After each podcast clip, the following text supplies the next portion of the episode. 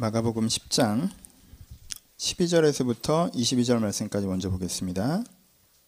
아, 17절에서부터 마가복음 10장 17절에서부터 22절 말씀.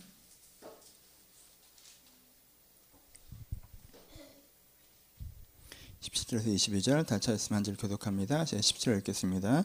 예수께서 길에 나가실새 한 사람이 달려와서 꿇어 앉아 묻자오되 선한 선생님이여 내가 무엇을 하여야 영생을 얻으리이까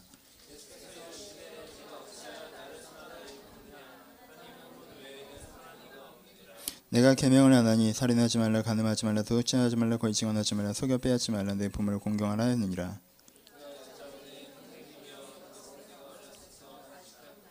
예수께서 그를 보시고 사랑하사 이르시되 내가 아직도 한 가지가 부족한 것이 있으니 가서 내게 있는 것을 다 팔아 가난한 자들에게 주라. 그리하면 하늘에서 보화가 내게 있으리라. 그리고 와서 나를 따르라 하리니 하시니.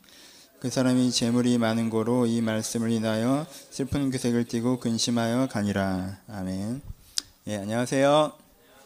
본문이 두 군데가 더 있고요. 우리 설교를 해나가면서 같이 읽어보도록 하겠습니다. 음, 오늘은 어, 마가복음 10장 말씀 가지고 주제로 얘기하면 선택과 책임에 대한 얘기를 가지고 말씀을 좀 나누어 보려고 합니다. 제가 가벼운 얘기로 좀 시작을 할까요? 제가 설교 시간에 자주 얘기한 적이 있기는 하지만 저는 원래 흡연자였습니다. 아시는 분들은 아시죠? 그렇죠? 저는 고등학교 2학년 때부터 대학교 3학년 때까지 한 5년 정도 복용을 몰랐어요. 설교장에 가끔 예를 들었는데 어, 실망했어요? 네, 좋아 좋아요? 네, 이건 또 뭐야? 네, 한 5년 정도 흡연자였습니다.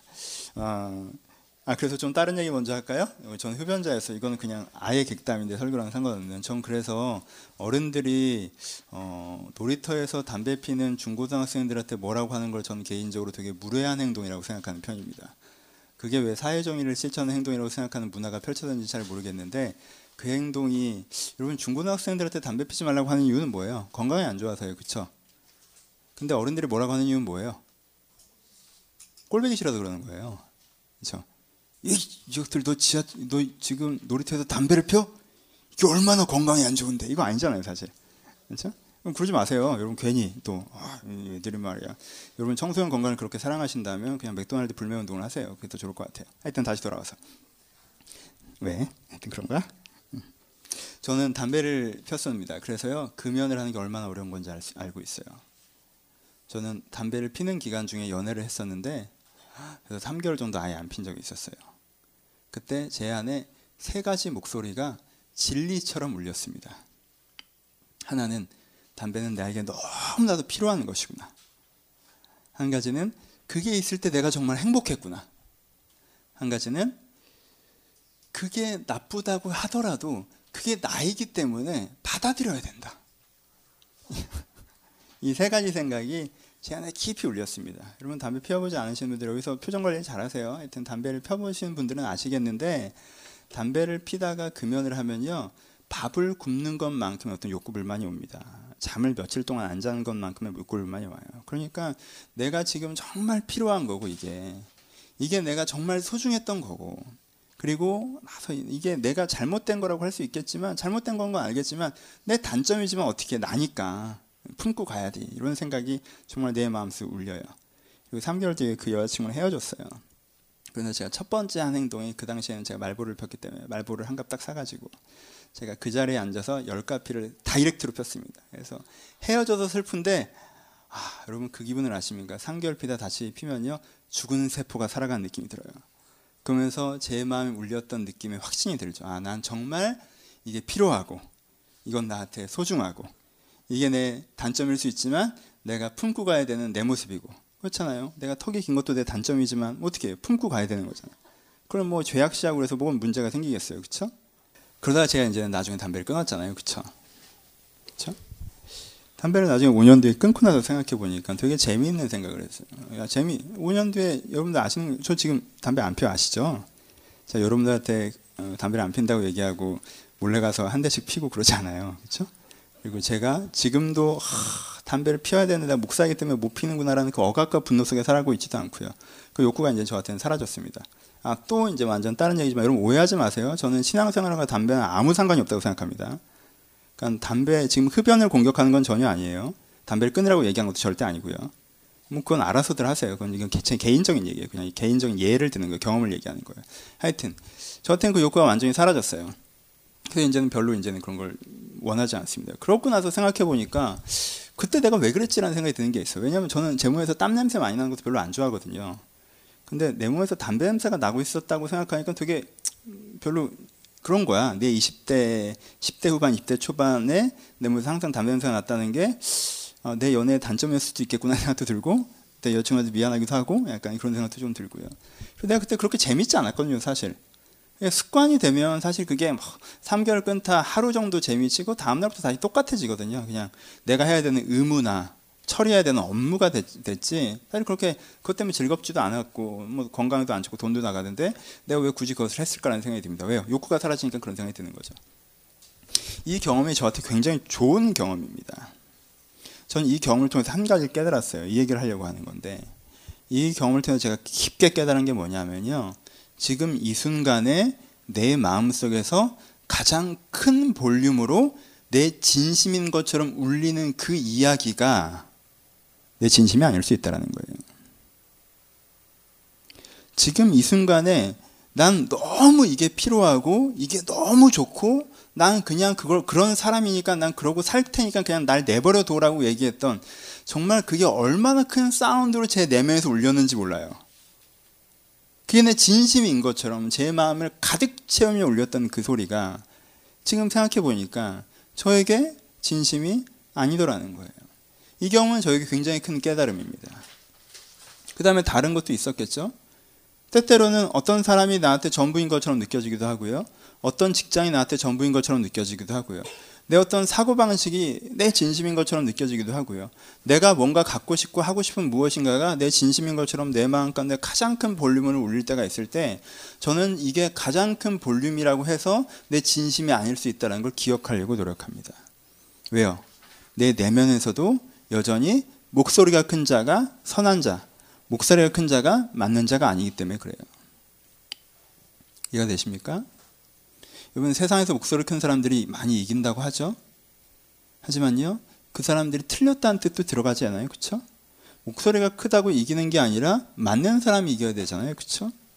여러분, 여러분들의 내면에서는 어떻습니까? 혹시 여러분들 내면에서 목소리 큰 놈이 이기고 있지는 않습니까? 여러분들 속에서 가장 큰 소리로 얘기하는 사람이 얘기하는 소리가 마치 여러분들의 진심인 것처럼 되고 있지는 않나요? 사실 여러분들의 진심은 여러분들의 마음에서 세미한 음성으로 울리고 있는데 여러분의 진짜 진심은 세미한 음성을 울리고 있는데 그건 듣지 못하고 그냥 큰 목소리로 울리고 있는 소리가 잠깐 지나가는 소리임에도 내 진심인 것처럼 착각하고 계시는 않습니까? 그래서 얼마간의 시간이 지나면 그 큰 소리는 사라지고 그 큰 소리는 언제 있었다는지 없어져 버리면 난 그럼 도대체 왜 그 소리에 휘둘렸을까라고 얘기하는 것을 반복적으로 경험하진 않으십니까? 여러분들 마음속에 가장 크게 울리고 있다고 해서 그것이 여러분들의 진심은 아니라는 거예요. 그건 한때 지나가는 시끄러운 소음일 수도 있다는 것입니다. 때로는 담배 피는 게 세상에서 제일 중요해 보이고 때로는 이 연애가 세상에서 제일 중요해 보이고 때로는 이 직장이 내가 세상에서 제일 중요해 보이고 때로는 내가 이 일을 내가 꼭 해야 될 것 같고 아니 나는 안정되고 싶은 게 내 인생에서 가장 큰 것 같고 나는 성공하고 싶은 게 내 인생에서 가장 큰 것 같고 나는 저것을 꼭 차지하는 게 내 인생에서 되게 중요한 것 같고 난 이 정도는 살아야 되는 게 내 인생에서 제일 중요한 것 같고 지금 내 속에서 그게 굉장히 큰 목소리를 울리고 있을지 모르겠지만 그게 여러분들의 진심이 아닐 수도 있다는 건 여러분들도 알고 나도 아는 팩트입니다. 그렇죠? 그러니까 스스로 속지 않아야 합니다. 오늘 본문에 한 사람이 나오고 있네요. 본문을 오늘 여러 군데를 볼 건데 첫 번째 본문에 나오는 사람들은 부자 청년입니다. 우리는 이 청년의 이야기의 결론을 알고 있기 때문에 이 청년에서 부정적으로 얘기하는 부분들이 있지만요. 이 청년이 얼마나 아름다운지 보십시오. 맨 처음에 장면 이렇게 묘사되고 있네요. 예수께서 길을 가실 때 한 사람이 달려와서 무릎 꿇어 앉아 묻자오되라고 얘기합니다. 여러분 얼마나 태도가 좋습니까? 예수님께서 걸어가시는데 이 사람이 예수님이 계신 걸 보고 사개오처럼 달려왔어요. 오자마자 어떻게 했어요? 무릎 꿇어 앉았어요. 여러분들 부자라고 하면 그 당시에는 처주던 사람들입니다. 여러분 돈 많은 사람들이 무시되는 시대는 없어요. 그래도 어느 정도 지도층 인사라는 뜻이에요. 그 당시 지도층 인사들이 예수님을 어떻게 대했습니까? 우리 집에 초대할 테니까 밥 한 끼 하면서 얘기를 좀 들어봅시다. 이런 식으로 예수님을 대했습니다. 예수님께서 설교하신 이제 찾아가서 어, 저 사람이 잘하나 한번 보자 이런 식으로 예수님을 대했어요. 근데 이 부자 청년은 어떻게 합니까? 달려 나왔어요 예수님 앞에. 그리고 오자마자 무릎을 탁 꿇었습니다. 그리고 질문이 얼마나 좋습니까? 선생님, 내가 어찌하여 영생을 얻으리까? 여러분 예수님한테 뭐 하나를 물어보면 이걸 물어봐야 되지 않겠어요? 여러분 그때 많은 사람들이 예수님한테 와서 뭘 물어봤죠? 예수님 내 눈 낫게 하실 수 있습니까? 예수님 내 다리 고칠 수 있습니까? 예수님 내 아들 살릴 수 있습니까? 예수님 내 문제 뭘 해결할 수 있습니까? 다 이런 거 물어봤습니다. 그리고는 예수님 이런 성경적 질문에 대해서 어떻게 생각하세요? 가이사 문제에 대해서 어떻게 생각하세요? 세금 문제에 대해서 어떻게 생각하시죠? 부활에 대해서 어떤 관점을 갖고 계십니까? 이런 거 물어봤어요. 근데 이 사람은 뭘 물었습니까? 선생이시여 내가 어찌하여야 영생을 얻으리까? 내가 일반적인 종교에서 지키라고 하는 율법들도 다 지켜봤고 선하다고 하는 행동들도 다 해봤는데 그래도 내 안에 새로운 생명이 살아나는 이것이 진짜 나이구나. 이것이 진짜 내 모습이고 내가 정말 이렇게 살아야 되는구나라고 느낄 만한 내 안에 새 생명의 역사는 내가 경험해보지 못했다는 거예요. 하긴 하고 지키긴 지키는데 내면을 헛헛, 하고 이게 다인가라는 생각이 들고 이게 다가 아닌 것 같고 이런 생각들에 내가 빠져있단 말입니다. 그래서 예수님한테 물어보는 거죠. 선생님이 어찌하여야 영생을 얻으리까? 예수님께서 뭐라고 대답하시죠? 예수님께서 이 사람을 싫어하지 않으셨습니다. 여러분 마가복음 본문에 분명히 표현된 게 뭐라고 얘기하셨어요? 예수님께서 그를 보시고 사랑하사라고 표현되어 있습니다. 그렇죠? 이 사람은 문제 많고 뭐 이렇게 얘기하지 않았어요. 사랑하사. 그 사람의 태도와 질문이 너무너무 마음에 드셨어요. 그래서 그 사람한테 가르쳐 줍니다. 뭐예요? 어떻게 영생을 얻을 수 있는지. 여러분 오해하지 마세요. 전 재산을 팔아야 지금 영생을 얻을 수 있다고 얘기하신 거예요? 아니에요. 이 사람한테 포인트가 뭔지, 이 사람이 영생에 대한 이치를 깨닫지 못한 이유가 뭔지 그에게 설명해 주는 거예요. 이 사람이 영생을 깨닫지 못하는 핵심 포인트는 뭐가 있었습니까? 이 사람은 자기를 뭐로 불렀어요? 자기를 부자로 불렀어요. 다른 사람도 이 사람을 부자로 불렀습니다. 이 사람은 이름으로 불리지 않습니다. 뭘로 불려요? 부자로 불립니다. 무슨 뜻이에요? 부자인 게 그 사람의 굉장히 큰 정체성이었다라는 거예요. 그렇죠? 여러분, 당신 누구십니까라고 제가 누가 나한테 물어봤는데, 어, 저 목사입니다. 그런 직업을 물어보는 건 그 대답이 맞습니다. 근데요, 나라는 사람을 설명하는데 그 대답이면 틀린 거예요. 제가 왜 목사입니까? 저는 김봉현이고요. 사람이고요. 저는 예수 믿는 사람이고 뭐 이게 제 정체성이지. 목사인 건 제 역할이에요. 그렇죠? 누가 나한테 물어보는데 당신 뭐하는 당신 누구요? 했는데 나 목사요라고 하면 뭐예요? 내가 목사로서 갖고 있는 위치, 내가 목사로서 하고 있는 일, 내가 목사로서 받고 있는 존경, 평가 이것이 곧 뭐가 되는 거예요? 내가 된다라는 거예요. 그렇죠? 여러분 그렇게 되면요 내 역할이 내 정체성을 좀먹으면요 어떻게 되는 줄 아세요? 나중에 그 역할 끝나면요 우울증 와요.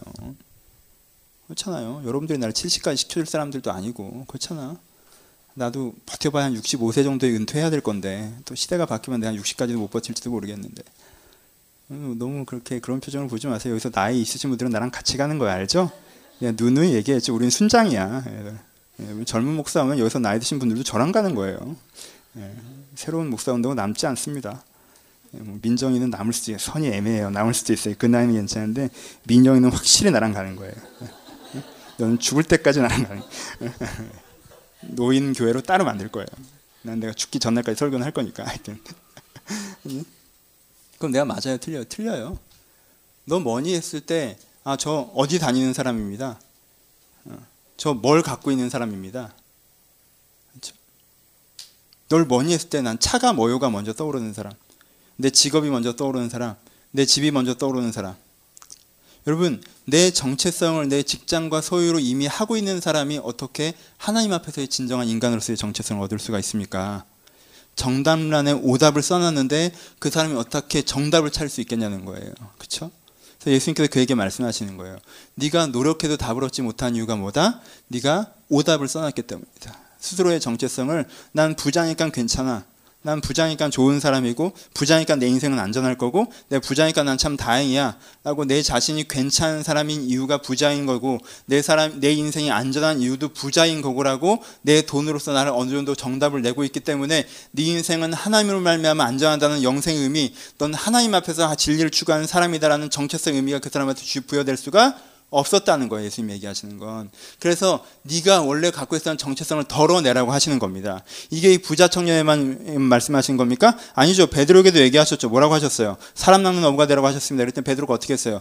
자기에게 배를 버려두고 예수를 쫓았어요. 그쵸?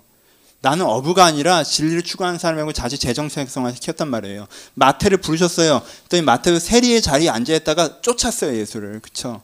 나는 세리고 세금 받는 사람이고 이 자리가 나한테 안정된 자리고 이런 걸 생각하지 않고 진짜 내 정체성이 무엇이다라고 추구한 거예요. 물론 여러분들은 여러분들의 삶의 현장을 내팽개적으로 해야 될 일은 거의 없을 거예요. 하지만 삶의 현장에서 재의미화가 되는 거죠. 아, 내 직업이 내 그것이 아니라 내 소유가 그것이 아니라 내가 하나님을 말미암아 지를 향해서 부름받은 사람이 내 정체성이고 내 방향성이구나를 깨달아야 되는 거죠. 그렇죠?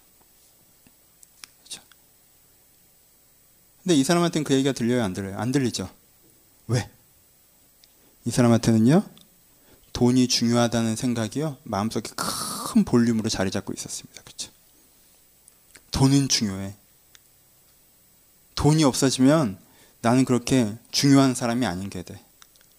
돈이 없어지면 내 인생이 어떻게 될지 몰라. 돈이 있을 때 내가 중요한 사람이고 존대받는 거고, 돈이 있을 때 내 인생이 안전한 거야. 라는 볼륨이요. 그 마음 가운데 큰 사운드를 올리고 있었어요. 그러니까 어찌하여 영생을 얻으릴까라는 그 진심은요. 그 돈의 소리에 묻혀서 잊혀집니다. 그렇죠? 내가 지금 중요한 게 따로 있고 내 인생이 크게 돌리는 소리가 따로 있으면요. 더 맞는 소리가 들려와도 그 소리가 안 들리는 거예요. 근데 문제는 이게 내 진심이 아니라는 거지. 여러분 제가 최근에 선교에 대한 얘기도 했고요. 전도에 대한 얘기도 했고요. 교회에 대한 얘기도 했고요. 헌신에 대한 얘기도 했고요. 소망에 대한 얘기도 했고요. 하나님의 개입에 대한 얘기도 했고요. 진리에 대한 얘기도 했어요. 그렇죠? 구원의 서정에서 쭉 설교해 오고 있습니다. 구원의 서정에서 쭉 설교해 오고 있는데 어떤 사람 마음에 이렇게 들어요. 참 좋은 얘기고 참 맞는 얘기인데 참 나랑 상관없는 얘기다. 이렇게 들릴 수 있어요. 나랑 상관이 없어요. 왜? 왜 상관이 없을까? 왜 상관이 없겠어요? 두 가지 중에 하나죠. 뭐예요? 나는 지금 다른 데 관심이 가 있으니까. 나한테 훨씬 더 중요한 게 있기 때문에 지금 그건 나한테 우선순위에 들지도 않아요.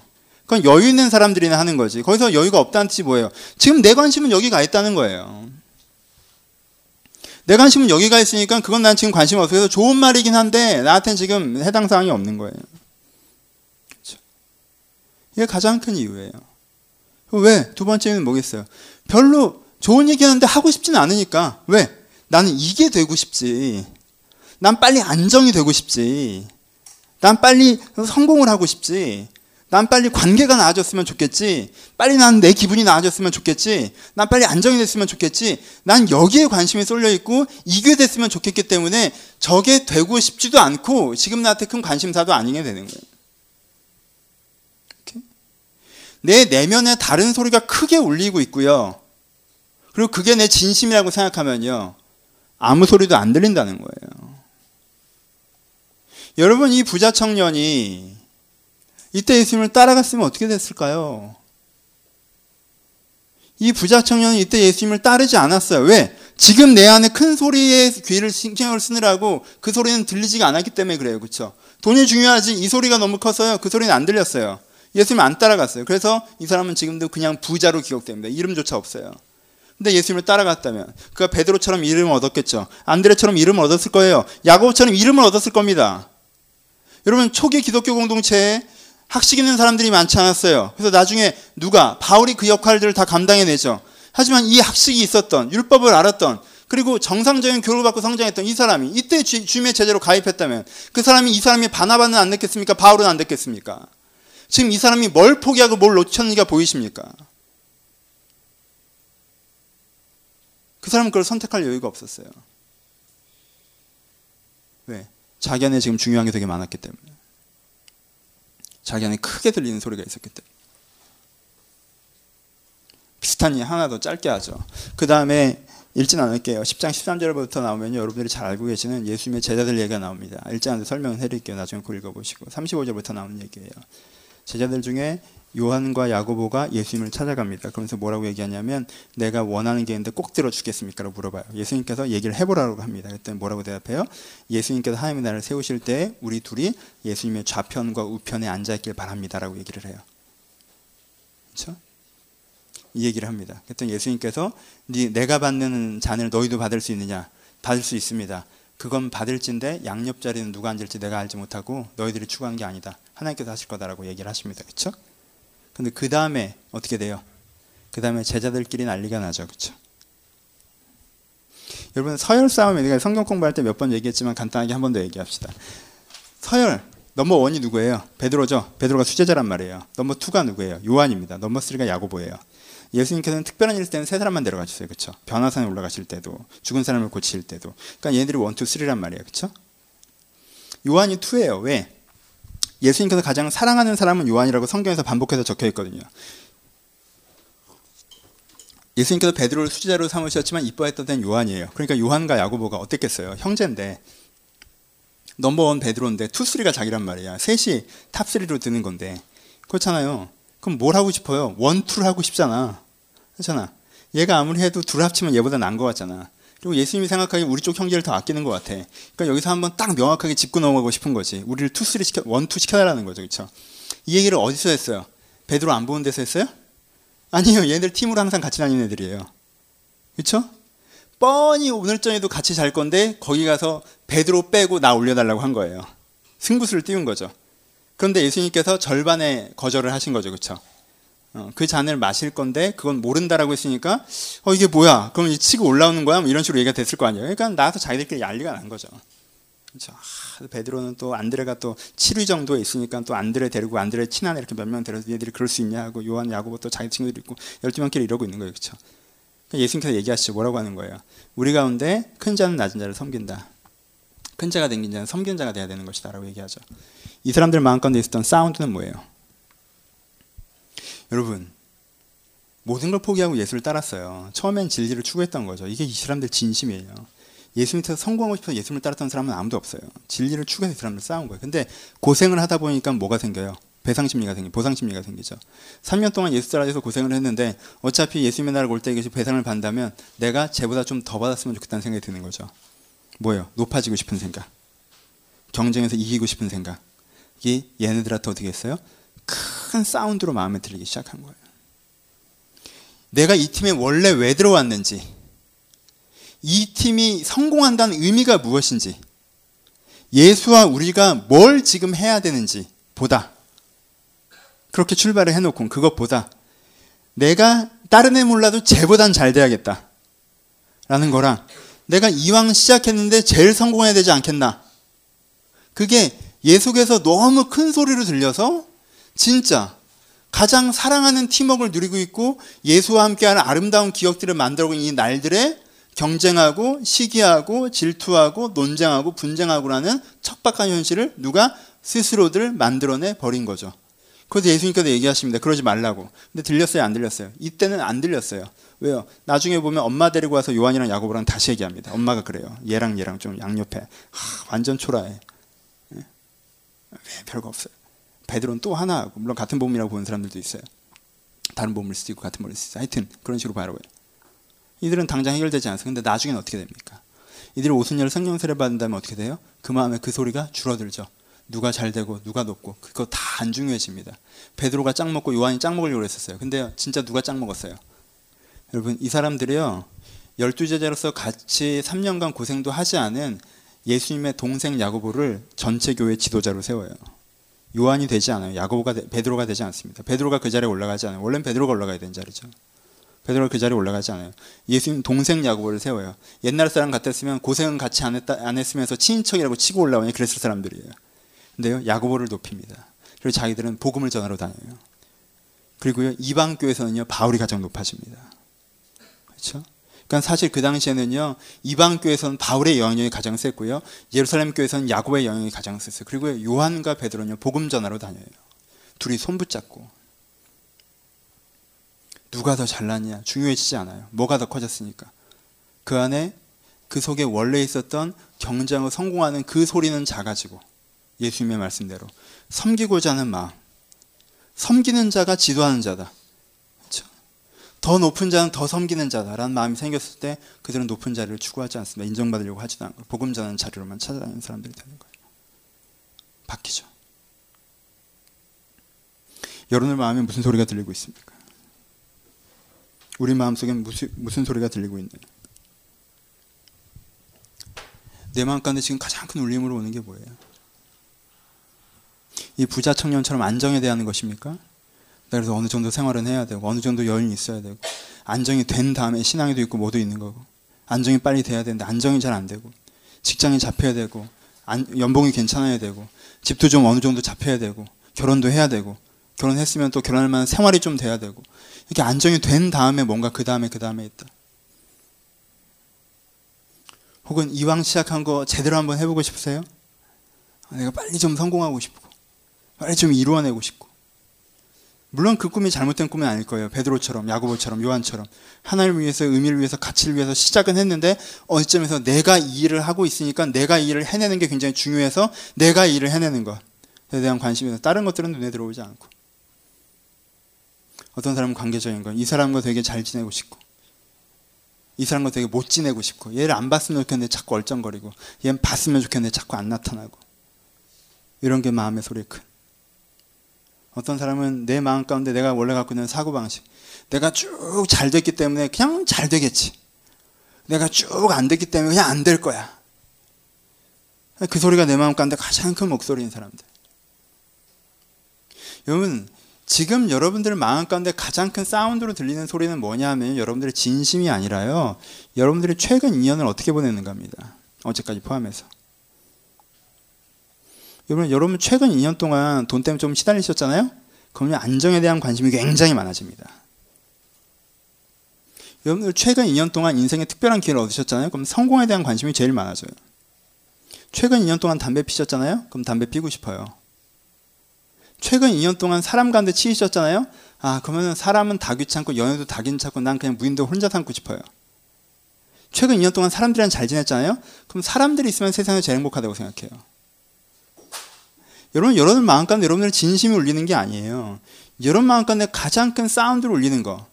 여러분 최근 2년 동안 잘 되셨잖아요? 그럼 막연하게 되게 잘 될 것 같을걸요? 최근 2년 동안 잘 안 됐잖아요? 그럼 뭐든 해도 안 될 것 같을걸요? 나도 모르게 그냥 뭐도 해도 안 될 것 같은 생각이 들어. 나도 모르게 뭐도 해도 될 것 같은 생각이 들어. 나도 모르겠는데 난 그냥 난 사람한테 자꾸 매달려. 나도 모르는데 난 사람은 이제 신물나. 나도 모르겠는데 난 어찌됐건 이게 돼야 될 것 같아. 그 다음에 뭐든 보일 것 같아. 나도 모르겠는데 난 일단 저걸 해낸 다음에 뭔가 그 다음에 뭔가 하나님이고 진리고 인생이고 삶이고 가족이고 친구고 내면이고 상처이고 치유고 그 다음에 뭔가 여러분의 마음 가운데 지금 가장 크게 울리는 사운드는요. 여러분의 마음 가운데 가장 크게 울리는 사운드는 최근 몇 년 여러분들의 마음 가운데 가장 크게 울리는 사운드예요. 그래서 여러분들의 여러분 마음 가운데 가장 크게 울리는 사운드에 귀 기울이면서 내 진심이라고 생각하면서 살아갈 때 여러분들의 인생은 마치 운명이라는 강에 빠져서 허우적거리는 것처럼 흘러왔던 대로 계속 흘러갈 수밖에 없게 느껴질 거예요. 그렇잖아. 내 안에 지금 제일 큰 크게 울리는 소리는 내 최근 2년을 통해서 결정되는데 내가 그걸 진심이라고 생각하고 그걸 또 선택하고 반복하면 또 그것이 나한테 또 사운드를 만들어낼 것이고 계속 그 흐름 속에서 흘러가겠죠. 그래서 내 진심을 내가 조절할 수 없고 내 진심을 내 진심이 내가 싫은데도 이게 내 진심인 것처럼 느껴지고 그래서 나는 내 마음과 삶을 조절할 수 없이 떠내려간다라고 느껴지게 되는 거예요. 그러지 맙시다. 첫 번째, 우리 가운데 제일 필요한 건 그래서 뭐예요? 제가 금연 얘기를 다시 해드릴게요. 아, 이게 담배 핀 사람들 앞에서 하면 굉장히 감동적인 예화인데 뭐 펴본 적이 없어서 감동이 없지. 아, 여러분 이게 몰라요. 금연에서부터 내가 그 담배를 끊는 게 얼마나 성령의 역사인지 이걸 흡연자 모임에서 해야 되는 설교인데 내가 이렇게 비흡연자 모임에서 이걸 하려니까 감동이 없어. 제가 담배를 어떻게 끊었냐 하면요. 아, 이게 감동 있어야 되는데. 원래 이걸 청년부에서 하잖아요. 그러면은 남자들 몇은 빨려 들어와요. 평소에 안 됐던 애들이 예, 해봅시다. 제가 대학교 1학년 때까지는요. 그냥 잠깐 쉬어서 넘어가는 거예요. 대학교 1학년 때까지는요. 1, 2학년 때까지는요. 누가 뭐라고 해도 담배 피는 게 뭐가 문제인데라고 다 싸워서 이겼어요. 자, 성경에 담배 피는 게 뭐가 문제입니까? 여러분 성경의 금연에 대한 얘기는 한 마디도 없습니다. 그런 얘기 하지 마세요. 아, 하나님의 성전을 괴롭히지 마라. 하나님의 성전을 더럽히면 안 된다. 네 몸이 하나님의 성전이고 하나님께서 폐해 사십니까? 어? 어? 그럼 위는 어? 하나님의 성전을 더럽히면 안 되죠. 인스턴트 먹지 마세요. 과식하지 마세요. 하나 그러면 하나님께서 위에는 살지 않으시고 폐에만 사시나? 그러니까 몸? 여러분, 여러분들 몸에 가장 해로운 게 뭔 줄 알아요? 한국인이 뭐 때문에 죽습니까? 한국인은요, 스트레스 때문에 죽어요. 스트레스는 뭐 때문에 와요? 스트레스는 과로 때문에 와요. 그러니까요, 일하지 마세요. 하나님의 몸을 더럽히는 거예요. 딱 6시간 30분만 일하십시오. 여러분들 몸에 최적화예요. 6시 30, 6시간 30분이 되면요, 오세요, 집에. 그럼 아마 내일도 안 가도 될 거거든요.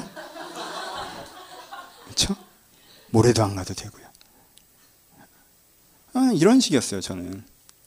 이런 식으로 하니까 누가 날 이겨. 그러니까 이제 뭐 리더들 항상 회의하면 맨 마지막에 제 이름이 남고 이걸 얘를 누가 데려갈 거냐고 하면 침묵이 흐르고 결국 제일 착한 누나가 저를 맞고 십자가를 치고 아, 그리고 막 제가 막 셀모임 시간 이렇게 막 깽판을 치면 그 착한 누나가 또 팀장에 가서 울면서 위로받고 막 이렇게 1, 2학년 시절을 아름답게 보내다가 3학년에 돼서 내가 리더가 됐네?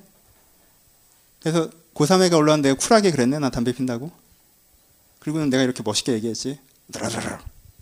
아, 그 친구는 나보다 더, 쿨해, 더 쿨해. 다음부터 교회 안 나왔어요.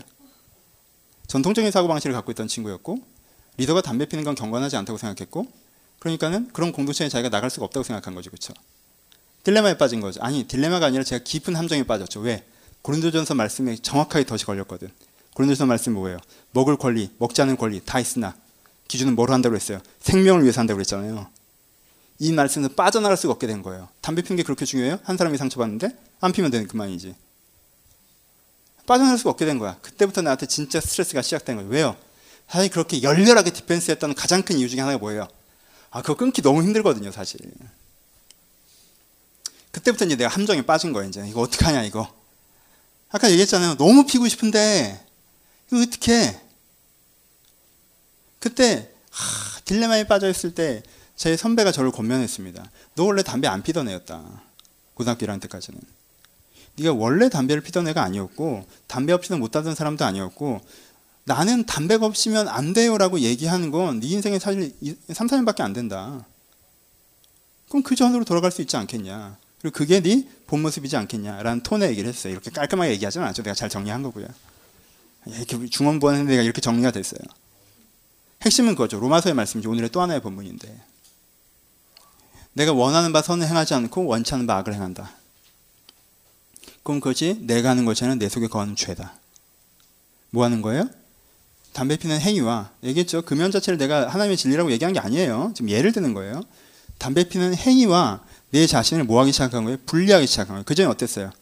담배 피는 행위와 내 자신을 일치시켰죠. 나는 담배를 피는 사람이고 담배 피는 건 내가 원하는 거고. 그러니까 나랑 일치시켰어요. 그러니까 변하지가 않죠. 왜? 내가 이걸 보호하니까. 근데 처음엔 분리하는 거죠. 그렇죠? 분리시켰어요. 담배 피는 행위, 담배 피는 것. 그래서 내 인생에 끼어들어온 거지 내가 원하는 게 아니야. 그건 내 속에 거하는 죄야. 죄라는 규정이 뭡니까? 그걸 나쁘다고 규정하는 거잖아요. 그렇죠? 죄라는 단어가. 나쁘다고 규정했어요. 규정하면 없어지나? 아니죠. 죄에서 누가 우리를 자유케 해요? 죄에서 누가 우리를 깨끗게 합니까? 그렇게 규정해 놓고 그 다음에 뭐 하는 거예요? 하나님, 내가 원하지 않는데 내가 필요하지 않는데 이게 마치 나인 것처럼 나를 끄잡아 들어갑니다. 하나님, 내가 이 부분에서 자유하기를 바랍니다. 라고 기도하기 시작했어요. 이 부분에서 나를 좀 해결해 달라고. 그러고요. 여러분들은 말해도 모를 엄청난 기적의 역사가 나타나기 시작했어요. 왜냐하면 그 전에 여러 번 금연을 했는데 금연하는 사람은 흡연자 앞에 있는 걸 좋아합니다. 간접 흡연이라는 아름다운 제도가 있지 않습니까? 가만히 있어도 온단 말이에요, 그렇죠? 그리고 애들이 또 이제 금연한다고 옆에서 놀려서 일부러 막 얼굴에 불고 그래요, 그렇죠? 이렇게 뭐 코앞에 대고 그러면 제가 피하지 않았어요. 그 전에 그 전에 이렇게 추구했습니다. 간접 흡연 필터되지 않은 걸 어떻게든 맡아보려고 이렇게 코를 들이밀고 고마워하고 꼭 애들 담배 애들 나가서 얘기하는데 껴서 얘기하고 아무도 안 피면서 꼭 걔네들이랑 얘기할 것도 아니면서 그전에 금연을 그런 식으로 했어요. 근데요 그렇게 기도하고 다음날 학교 갔는데 기적의 역사가 나타났는데 연기가 오는데 내가 피하더라고 무의식 중에 이거 모르죠 이게 기적인 걸 여러분들 몰라 무의식적으로 내가 피하더라고요 전 그때 내가 이걸 싫어할 수 있구나라는 큰 은혜를 받았습니다. 욕구가 그날 사라졌다는 얘기가 아니에요. 내 안에 새로운 욕구가 생겨났다는 거예요. 냄새가 싫더라고. 싫어지더라고. 하지만 중독됐기 때문에 피고 싶은 마음이 들 때가 많아요. 근데 점점점 싫어지는 마음이 커지더라고요. 그리고 어느 시점에서 이게 뒤집어지더라고요. 이게 뒤집어지는데 몇 년 걸렸어요. 또 어느 시점에서 이게 뒤집어지더라고요. 그리고 어느 시점에서는요, 아예 그런 욕구가 완전히 사라지더라고요. 처음에 한 2년 정도 지나니까 내가 완전 비흡연자가 된 기분이었어요. 비흡연자가 됐어요. 평소에 욕구가 아무것도 없어요. 그런데요, 모르겠어요. 근데 제 인생에 6, 7년 뒤에 굉장히 어려운 일이 있었는데요. 진짜 어려운 일이 있어서 안 좋은 소식을 딱 듣는 순간 그때 전도사 때인데도 아, 젠장 담배 한 대 폈으면 좋겠다. 그런 생각이 나한테 툭 올라오더라고. 그러니까 나는 지금도 내가 내 인생에 겪어야 되는 엄청난 위기를 또 겪으면 저는 아마 딱 담배 생각이 날 거야 아마. 그만큼 저 안에 있어요 어느 정도는. 근데요 그게 거의 사라지고 내 안에 진심이 아니고 내 안에 전체적인 진심은 새로운 게 자리 잡는 거죠, 그렇죠? 여러분 이것뿐이었겠습니까? 이것뿐이었을까요? 얘기할 수 있는 게 이거고 그렇잖아. 흡연자입니다. 이런 고백은 하기 쉬운데 더 나쁜 짓 한 건 여기 얘기하면 여러분들 또 얘기 나쁜 짓을 하는 걸 설명할 때 나갈까봐 저런 목사 밑에 내가 배웠다니 그럴까봐 내가 얘기를 못 하겠어. 사실 정말 나쁜 짓. 내 안에 안 좋은 습관들, 내 안에 안 좋은 사고 방식들, 안 좋은 삶의 방향성들 내 안에서 일어날 때가 있어요. 일어나 있습니다. 일어나고 있어요. 그것이 나를 좀 먹습니다. 그것이 나인 것 같아요. 난 그게 돼야 정말 좋을 것 같고, 난 그렇게 생각하고, 그랬으면 좋겠고, 그때 뭘 해야 돼요? 그걸 분리하는 거죠. 그리고 은혜를 구하는 거예요. 여러분 이것을 논리적으로 3단계로 전려면 뭐 어떻게 되는 거예요? 첫 번째 이해 과정이 있는 거죠. 여러분 그게 정말 안 좋다라는 걸 여러분들이 명확하게 빠져나갈 구멍 없이 논리적으로 완벽하게 이해하는 게 먼저 필요합니다. 사람은요, 아 그래 그게 안 좋은 거지. 내 부정적인 사고 방식에 빠져서 살면 안 되지. 내 안정만을 생각하면 살아가, 살아가면 안 되지. 내가 성공만을 추구하면 살아가면 안 되지. 내가 사람에서 의지하면 살아가면 안 되지라고 생각을 해요.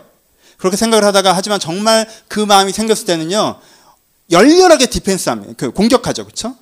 열렬하게 내 나를 합리화하고 설명하고 그래요. 그렇잖아요. 여러분 내일이 시험인데 오늘 밤에 자는 애들도요. 뭐라고 생각해요?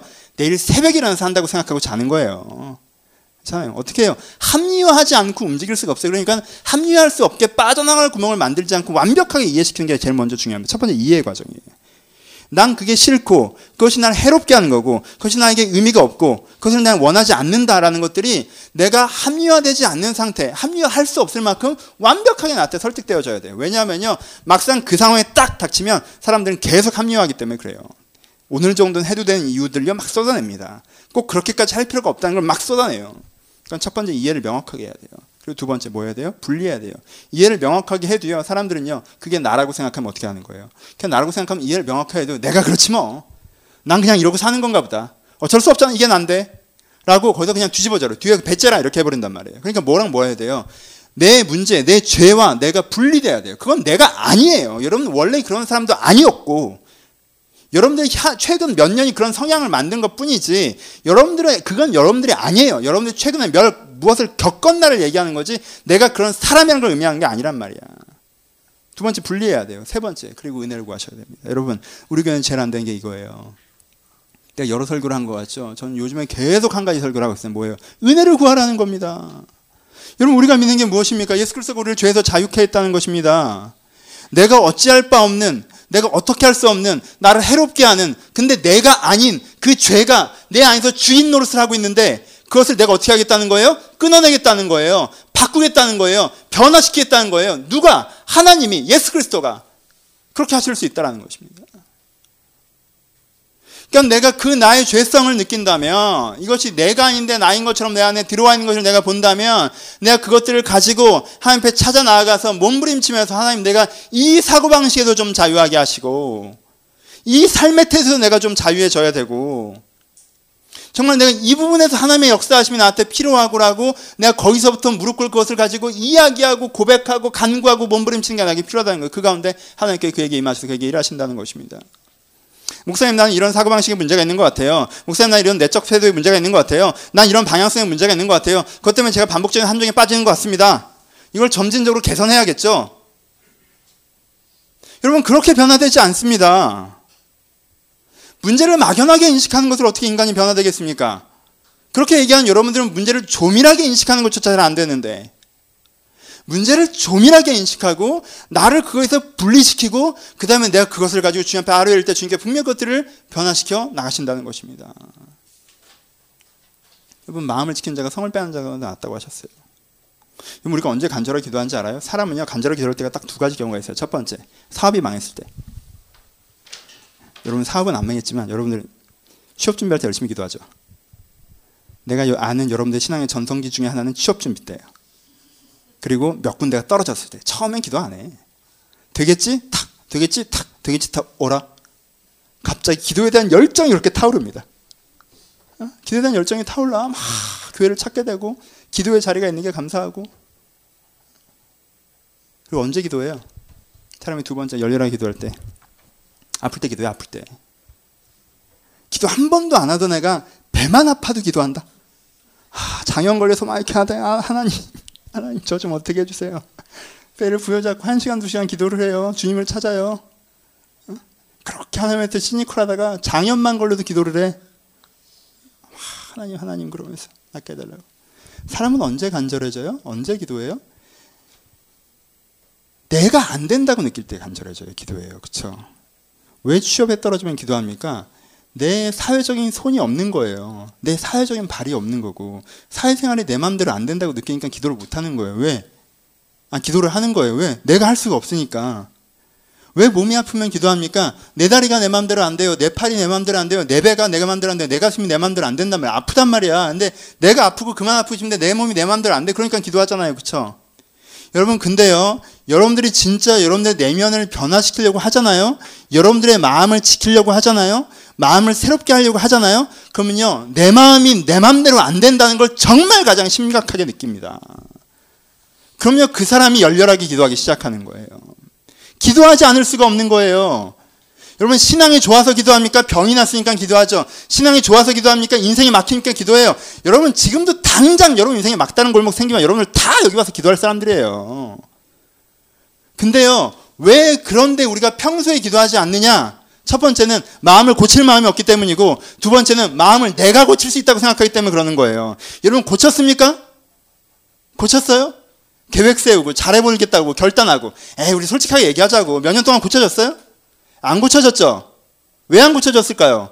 안 되는 거예요 그게 원래 내 마음을 내가 고치는 게 아니라는 것입니다 내 마음이 내 마음대로 안 된다는 걸 내가 깨닫는 거예요 내 마음이 내 마음대로 안 되는 걸 부딪힐 때 사람들이 그때 뭘 느껴야 돼요? 그때 내가 하나님 앞에 겸손해지는 병자들이 간구할 때와 내가 사회에서 위치가 없을 때 간구할 때와 그 그런 간절함. 왜? 마음이 새로워져야 되는데 새로워지지 않기 때문에 내 힘으로 할 수 없어서 주의 도우심을 간절히 가라는. 사람은요 살만 하니까 기도를 안 하는 거예요. 다른 뜻으로. 내가 할 수 있다고 생각하는 기도를 안 하는 거예요. 여러분 사회생활 내 손으로 된다고 생각하는 사람 기도합니까? 잘 안 해요 사회생활을 위해서. 내가 하면 되니까 건강한 사람이 건강해서 기도해요? 잘 안 해요. 건강한 사람은 건강해서 기도 잘 안 해요. 여러분 건강해서 기도해요? 기원아 건강해서 기도하니? 얘가 건강해서 기도를 하겠어요? 말짱한데? 예? 얘 몸이 좀 찌뿌둥하면 농구하러 갈 생각을 하지 기도하지는 않아요. 그쵸? 아, 몸이 좀 찌뿌둥하네? 농구하러 가야겠다. 저는요 몸이 좀 안 좋으면요 파스 사는 사람이지 기도하는 사람이 아니에요. 예? 아, 막 여기서 안수하고 기도하지 않아요. 왜요? 내한테 몸이 안 좋다는 건 지금 사주기 오장부가 어떻게 찢어지고 갈라지는 게 아니라 그냥 몸이 뻐근한 정도이기 때문에 그거 기도 안 해요. 내가 어깨 좀 뭉쳤다고 안수하며 축복하며 기도하고 하나님 주여 하소. 이런 좀, 좀 하나님께 죄송하잖아. 약간 뭐 그렇게까지 뭐. 무슨 뜻이에요? 내가 컨트롤이 된다는 거죠.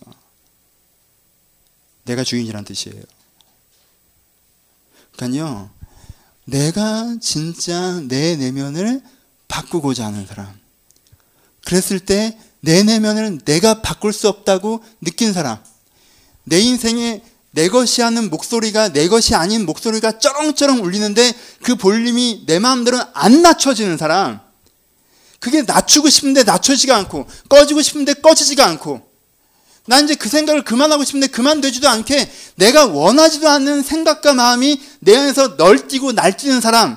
근데 이것을 이것이 내가 아니고 이것이 주가 바꿀 수 있다고 믿어서 그래서 기도하는 사람이 진짜 기도하고 은혜 받고 변화되고 새로워지는 그 과정의 길로 걸어들을 수가 있다는 것입니다. 그렇죠? 막연한 의무가 아니라 내 마음을 내 마음대로 안 된다는 걸 알고 주가 이걸 고치지 않으면 내가 이렇게 살 수는 없다는 걸 알아서 내가 뜬 눈으로 하나님께 간구하며 아뢰일 수 있는 사람 그 사람이 신앙의 성숙의 길에 설 수 있다는 거예요. 그 사람이 자유자가 될 수 있는 거예요. 그 사람이 옛날엔 내가 죄의 본성에 빠져서 그러고 살았었는데 내가 언제 그랬었나 싶고 내가 왜 그랬었나 싶고 그때는 그게 내 진심이어서 아 그냥 난 이러고 살고 싶다 차라리 난 이러고 살고 싶은 게내 진심이라고 얘기했던 내가 이제는 내가 그때 도대체 왜 그랬나 싶은 그런 은혜의 변화, 계기의 변화, 구원의 변화, 흘러가는 걸 끄집어내는 어제의 탄력으로 오늘의 마음이 생기고 오늘의 마음으로 내일을 결정해서 운명론의 삶에 떠내려가는 것 같은 내 인생을 하나님께서 잡아 올리시는 그 구원의 은혜가 우리 안에 있을 수 있다는 거예요. 은혜를 구하십시오. 말씀 마치겠습니다. 첫 번째. 여러분, 스스로 속지 마세요. 스스로 속지 마세요. 자기한테 속는 자는 어리석은 자입니다. 그리고 여러분의 자신은 끝없이 여러분 자신을 속입니다. 그래서 우리는 때때로 사탄이라고 부릅니다. 스스로 속지 마세요. 난 나를 속여요. 내가 진심인지 아는 방법은 간단한 리트머스 시험지를 가르쳐 줄게요. 여러분이 하나님의 사람이라면요. 지금 내 안에 울리는 마음과 내가 하나님께 배운 객관적인 기준의 마음, 맞음, 이게 맞나 틀리냐. 그리고 내 영혼의 욕구, 내한테 세미하지만 있던 성령의 소욕, 이 세 가지가 똑같으면 그 사람 마음 그게 진심인 거예요. 그 검증하십시오. 뭔가 간절히 원할 때, 내가 그렇게 됐으면 좋겠다고 할 때, 막 그래도, 그래도 나쁜 건 아니잖아. 그래도 좋은 거 아니야라고 막 합리화할 때 스스로 정직하게 물어보실 수 있어야 돼요. 이게 내가 생각하는 맞음에 맞나? 그리고 이게 내가 은혜로울 때, 내 은혜 가운데 내 영이 고백했던 그 고백과 맞나? 이 세 가지를 이 세 가지 이 두 가지 기준으로 이 세 가지 마음을 싱크해 보셔서 자기 자신을 검증할 줄 알면요 스스로 속지 않습니다. 스스로 속지 마세요. 첫 번째 제일 중요한 건 스스로 속지 않는 것입니다. 여러분들 마음속에 가장 크게 울리는 볼륨이 여러분들 진심이 아닙니다. 목소리 큰 놈이 이기는 세상을 만들지 마십시오. 특별히 내 내면에서. 그렇죠? 스스로 속지 마십시오. 두 번째, 내 그 큰 소리가 변화될 수 있다는 걸 아세요. 목사님 이게 틀렸다는 거 알겠어요. 이게 아니라는 거 알겠어요. 저도 이런 생각하는 제가 싫어요. 좋습니다. 아주 좋아요. 그 생각을 더 깊게 하십시오. 나도 이런 생각하는 내가 쉽죠. 그래서 나만 바꾸세요. 나도 이런 생각을 하게 하는 내 죄가 싫은 거예요. 내 왜곡된 본성이 싫은 거예요. 그건 내가 아니에요. 그것만 바꾸세요. 내가 싫어해 버리면요 싸움이 안 돼요. 왜? 내가 나랑 어떻게 싸웁니까? 근데 하나는 내가 아니에요. 그건 내가 진짜 원하는 게 아니란 말이야. 내 진심이 아니에요. 그걸 나누십시오. 스스로 속지 마시고요. 그걸 나누세요. 그리고 은혜 중에 그게 변화될 수 있다고 믿으십시오. 정말 이걸 그리고 구하십시오. 그렇게 자신을 변화시켜 나가는 사람. 그렇게 자신을 갖고 나가는 사람. 그렇게 내 안에 새로운 것들을 은혜 가운데 공급할 수 있는 사람이 주님 앞에서 진정한 도약의 성장들을 할 수가 있습니다. 이 은혜를 구하셔야 됩니다. 하나님께 그 은혜 가운데 일하실 것입니다. 여러분 제가 많은 지난주에 선교까지 원래 이번 주에는 천국 해야 되는데 용기가 없어서 못했어요. 선교도 너무 남의 나라 얘기라고 하는데 천국까지 얘기하면 뭐 오늘 죽으라는 건가 그럴까 봐 그 얘기는 내가 못했어요. 나중에 하려고 저희 저희 40대 이상 한번 모여서 하죠. 우리는 천국이 되는데 우리는 천국이 필요한데 사실 애들이라 약간 아직 천국은 안 될 것 같아서 저희끼리 수요일 날 한번 천국 해야죠. 나중에 할게요. 근데 여러분 이 은혜로운 설교들을 쭉 해오는데 혹시 마음에 거리감 느껴십니까? 나랑은 상관없는 것 같으세요? 어, 좋습니다. 아주 좋은 출발이에요. 그럼 물어보세요. 왜 그건 상관없는 것 같은지. 난 지금 뭘 쳐다보고 있는지, 뭐에 관심이 있는지, 뭐가 나한테 큰 소리길래 그딴 건 안 들리는지. 그리고 물어보세요. 이게 정말 맞는지. 나한테 이게, 이게, 이게 지금 가장 신경 쓰고 있는 게 내가 맞는지. 이게 아니라면 어떻게 바꿀지. 갑자기 그걸 신앙적 결단을 하지 말고 어떻게 이걸 바꿔나갈지, 어떻게 이 소음을 줄여나갈지, 이 시끄러움을 내 안에 잠잠케 할지. 그렇죠? 주의 은혜로 그렇게 할 수 있습니다. 그렇게 은혜 가운데 내면을 지키시고 내면을 고치셔서 삶을 바꾸시는 여러분들이 되시기를 주님의 이름으로 축복합니다. 같이 기도하시겠습니다.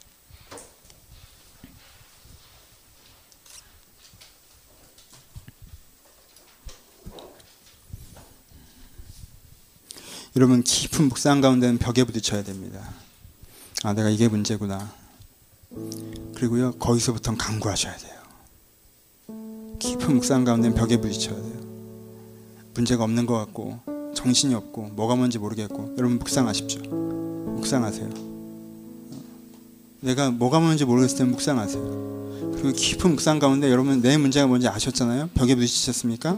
여러분 축하드립니다. 인전 강구할 때입니다. 주여 내가 이 마음을 바꿀 수 없사오니 주여 내가 이 생각을 바꿀 수 없사오니 하나님을 신경 쓰지 않고 내 힘으로 해나가려고 하는 이 교만함과 하나님 하나님께서 추구하시는 것들을 상관없이 내 안정만 생각하는 이 욕심과 내게 익숙한 습관과 내게 익숙한 사고 방식에 매여서 새로운 것들을 잡으려고 하지 않는 이 완고함과 이런 나를 바꾸시옵소서. 내 완고함을 고쳐, 내 교만을 고쳐, 내 욕심을 고쳐 하나님의 사람으로 좀 변화되게 하여 주옵소서. 그런데 이런 간구가 필요합니다. 여러분들의 모습 중에 사실 이것이 내 모습이라고 생각하는 모습이지만 이게 바뀌어야 된다고 생각하는 이미 알고 계신 것들이 있으시죠? 그것을 위해서 기도합시다. 하나님 오셔서 이것들을 바꾸시옵소서. 이것들을 치유하시옵소서. 들은 말씀 생각하시면서 여러분들의 모습을 돌아보시고 주님의 은혜를 구하시면서 이 말씀을 위해서 한번 기도하도록 하겠습니다. 기도하겠습니다. 아버지 여기 있어서 내 마음에 하나님의 생각을 갖기를 소원하는 모든 심령들을 내 마음에 하나님의 생각, 하나님의 은혜를 갖기를 원하는 모든 심령들을 하나님께서 사랑하여 주시옵소서. 하나님 이미 주님께서 사랑하고 계심을 이 심령들이 알게 하여 주옵소서. 하나님께서 사랑하셔서 저들을 변화시키고자 하십니다. 하나님께서 사랑하셔서 저들 가운데 새롭게 하시고자 하십니다. 하나님께서 사랑하셔서 예수 그리스도를 우리 가운데 보내셨고 예수를 보혈 능력 하나님의 사랑을 믿을 때 내 안에 새 마음과 새 연의 역사가 일어나는 것을 저희가 믿습니다. 하나님 하나님의 사랑이 하나님 예수 그리스도의 그 은혜가 우리를 변화시킨 것을 믿습니다. 아버지 내가 예수에 대해서 다른 것을 믿는 것이 아니라 예수가 나의 죄에서 나를 자유케 할 수 있다는 것을 믿습니다. 예수가 죄에서 나를 새롭게 할 수 있다는 것을 믿습니다. 아버지 내가 이 믿음의 지점에서 주님을 찾기를 소원합니다. 이 지점에서 하나님을 부르기를 소원합니다. 아버지 찾아오 주가 함께 하셔서 하나님의 은혜로 말미암아 내가 새 마음을 갖기를 소원하고 하나님의 은혜로 말미암아 내가 새 영을 갖기를 소원하오니 아버지여 내가 죄에서 자유한 새 사람이 되게 하여 주옵소서. 내가 죄의 올무가 끊어지는 은혜가 저희 가운데 일어나게 하여 주옵소서. 아주 죄의 사슬 죄의 속박 죄의 올무가 저희 가운데 끊어나면 아주 저희가 주면서 새로운 마음을 얻고 새로운 은혜를 얻어 하나님 말미암아 새로워지는 아버지 새로운 영과 생각으로 살아가는 그 은혜가 우리 삶 가운데 일어날 수 있도록 이렇게 축복하여 주옵소서. 아버지 주미여 제 문제를 알면서도 방만하며 외면하며 아버지 그저 있었던 자들이 있었다면 아버지 그것들을 가지고 기도하기 시작하게 하시고 간구하기 시작하게 하시고 주님 부르기 시작하게 하시고 그러는 가운데 내 안에 새로운 은혜 가운데 들어가는 그 역사가 일어나기를 소원하오니 아버지 여기 있는 모든 신명들 가운데 하나님께서 때에 맞는 은혜들 때에 맞는 말씀들을 허락하셔서 이제 진정으로 하나님의 생각을 다시 한번 받아 누리고 하나님의 뜻을 다시 한번 받아 누리는 자들이 될 수 있도록 아버지 저희들을 축복하여 주옵소서. 아버지 주님의 축복 은혜가 필요하니 아버지 우리 가운데 말씀하여 주옵소서. 아버지 각자의 문제 아버지 각자의 벽을 아버지 각자의 이슈들을 각자의 상한 심령들을 가지고 주님 앞에 서기를 바랍니다. 아버지, 내가 이제 더 성장하기 위해서 내가 넘어야 될 벽들을 아버지 내가 넘어야 될 모습들을 주님 앞에 갖고 성장하는 많이 나가기를 소원합니다. 아버지 내가 한데 아버지 주님 앞에 열정과 은혜 아버지 주님 앞에 다시 한번 허락하셔서 내가 다시 한번 주님 앞에서 주님의 성실들을 연도락하시고 아버지 주님의 일 가운데 아버지 희망하는 주님의 소망들을 연도락하셔서 내 마음 가운데 성실의 영이 넘쳐나게 하시고 내 마음에 소망의 영이 넘쳐나는 그 일들이 저한테 벌어질 수 있도록 아버지 주님 에게 내 마음을 허락하여 주옵소서. 아버지 다시 한번 저에게 말씀 말씀하시고 주옵소서 우리 한 번만 더 기도하실 때 여러분들의 개인의 기도 제목들로 함께 기도하기를 소원합니다. 여러분들 일주일에 한 번 이 시간 짧은 한 3, 4분 시간이지만 꼭 기억을 하세요. 내가 어떤 하나님께서 주신 말씀에 따라서 어떤 내면을 가진 사람이 되길 내가 꿈꾸고 바라는가? 어떤 관계를 가진 사람이 되려 꿈꾸고 바라고 어떤 삶을 살길 내가 꿈꾸고 바라는가? 그리고 내 삶의 현장이 어떻게 그렇게 돼가야 하는가? 기대하시면서 기도했으면 좋겠습니다. 여러분 자신을 축복하시면서 여러분들의 내면과 여러분들의 관계와 여러분의 삶의 현장과 여러분들의 요즘의 기도 제목들을 위해서 우리 한 번만 같이 통성으로 기도하고 제가 축도하고 마치겠습니다. 우리 함께 기도하겠습니다. 하나님 아버지 여기 함께 모인 사람들의 기도 제목들과 함께 하시기를 소원합니다 여기 함께 모인 자들 가운데 아버지 한 명 한명 번님께서 말씀하시길 기대합니다. 아버지 주님께서 축복하셔서 아버지 내면의 문제가 있는 자들 가운데 내면의 지향 있는 자들 아버지 내가 소망하는 것은 내가 무엇보다 아버지 심령이 가난한 자가 되기를 소원합니다. 내가 이만하면 괜찮다라고 이야기하며 이만하면 족하다라고 얘기하고 이만하면 아버지 되었다라고 얘기하는 아버지 아직 하나님을 닮지 않았고 하나님의 뜻대로 살지 않는데 여기가 아버지 모든 다 내 환경적으로 여건적으로 안정되었다 해서 모든 것을 가진 양 아버지 교만하며 자만하며 함부로 생활했던 것들을 주께 용서하시고 내가 더 주의 나라를 위해서 아버지 내가 더욱더 가난한 마음을 가지고 아버지 진리를 추구해 나가는 사람들이 될 수 있도록 여기 는 한 사람 한 사람 또 저를 은혜로 하여 주옵소서. 아버지 제가 사람을 사랑하게 하여 주옵소서. 아버지 내가 사람을 의지하지도 않고 사람에게 무관심하지도 않고 오로지 사람을 사랑하는 사람이 되게 하셔서 이 사람들을 통하여 사면 나라가 더욱더 확장되며 이 사람들을 통하여서 은혜가 더욱더 확장되는 일들이 일어날 수 있도록 주여 나에게 사람과 함께 행복을 하여 주옵소서. 아버지 내가 시대와 싸우게 하여 주옵소서. 아버지 내가 뒤로 물러나 침에 빠진 자가 되지 않게 하시고 영혼을 권하는 믿음을 가진 자가 되게 하여 주옵소서. 주님 내 싸움이 아버지 실망에 빠진 싸움이 내 실망의 결론이 나지 않게 하시고 아버지 승리의 결론이 있기를 소원하오니 은혜의 결론이 있기를 소원하오니 아버지여 주님께서 찾아오실 말미암아 은혜를 향해서 걸어가는 이 싸우는 싸움이 될 수 있도록 아버지 축복하여 주옵소서. 아버지 은혜를 하시기를 소원합니다.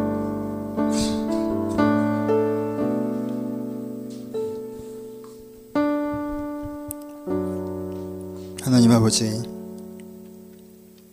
주의 은혜가 있는 것을 저희가 믿게 하여 주옵소서 내 약한 마음을 위로하시고 내 교만한 마음을 꺾으시고 내 완고한 마음을 무너뜨리시며 내 상처받은 마음을 치유하시는 주의 은혜가 있는 것을 저희가 알게 하여 주옵소서. 저희가 교회에서 하나님 앞에서 혼자 이해하고 혼자 정리하고 혼자 결심하고 혼자 계획하고 살아가는 것이 아니라 내가 하나님 앞에서 내가 결심하고 계획한 것을 들고 주님 앞에 설 때 주님께서 내 마음에 오셔서 내 마음을 새롭게 하시고 변화시키시고 깨닫게 하시는 그 은혜를 저희가 경험하여 할수 있도록 그래서 주님이 손 붙잡고 걸어간다는 걸 제가 깨달아 할수 있도록 주여 저희들 가운데 은혜를 허락하여 주옵소서 마음을 지켜 삶을 새롭게 한 자가 되기를 소원합니다. 마음을 내가 내 마음대로 할 수 없다는 걸 알아 주님 앞에 기도할 수밖에 없사오니 저희 그런 간절함을 가지고 기도할 때 여기 있는 각 사람의 심령 심령들을 주님께서 새롭게 하여 주옵소서. 이제는 우리 주 예수 그리스도의 은혜와 하나님 아버지의 사랑하심과 성령의 교통하심이 오늘도 하나님을 통해서 주의 은혜를 통해서 새로운 심령으로 회복되기를 소원하는 모든 심령 심령 가운데 이제로부터 영원토록 함께 있을지어다. 아멘.